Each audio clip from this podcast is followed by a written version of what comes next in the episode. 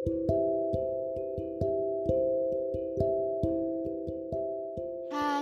terima kasih ya udah mengizinkan podcast ini untuk menemani sedikit dari waktu kamu. Ini mungkin agak telat sih, tapi sama tahun baru ya semuanya. 2020, hmm, gimana ya? Tahun yang unik sih, tahun yang penuh pilu, penuh peluh, penuh keluh. Gak usah deh dijelasin sekali lagi juga. Kita semua udah tahu 2020 dan segala kejadiannya. Jelas, tahun spesial yang penuh perjuangan. Seolah kita sedang hadapin pasang yang gak tahu kapan tuh surutnya. Yah, akhirnya kita ngeluh, marah, dan kecewa. Tapi ya semua itu wajar kok. Wajar banget malah. Tapi kalau tahun berjalan lain, mungkin kita nggak bakal sadar bahwa jauh di dalam diri kita ada kekuatan besar yang sangat mampu untuk bikin kita lewatin hal-hal yang awalnya kita kira kita nggak bisa lewatin. Dan gak mungkin kita lewatin. Karena nyatanya 2020 itu tentang sudut pandang. Bagaimana kita belajar bahwa beberapa keadaan tuh mungkin gak perlu kita menangin. Tapi ya harus kita terima.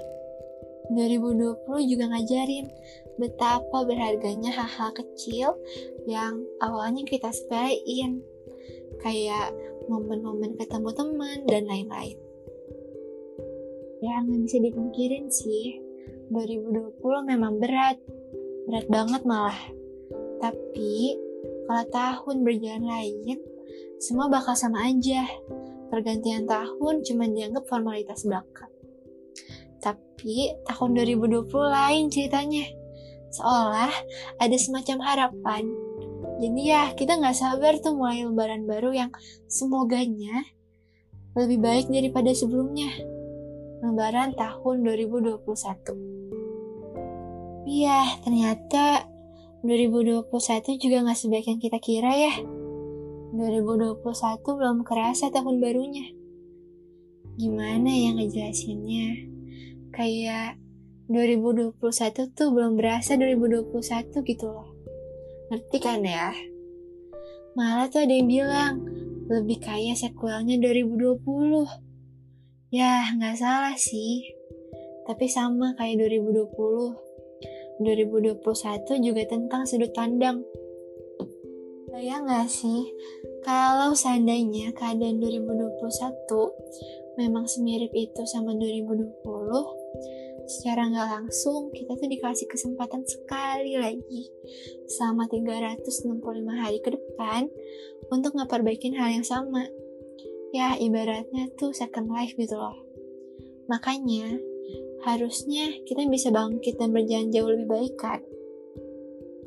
Tapi ya memang gak nutup kemungkinan kalau misalnya bakal ada hal yang lebih berat lagi di depan. Tapi ya, kayak orang-orang bilang, we can control the wind, but we can direct the sails. Jadi yuk, sama-sama kita posisiin dan pegang kendali lagi terhadap harapan-harapan yang tersisa.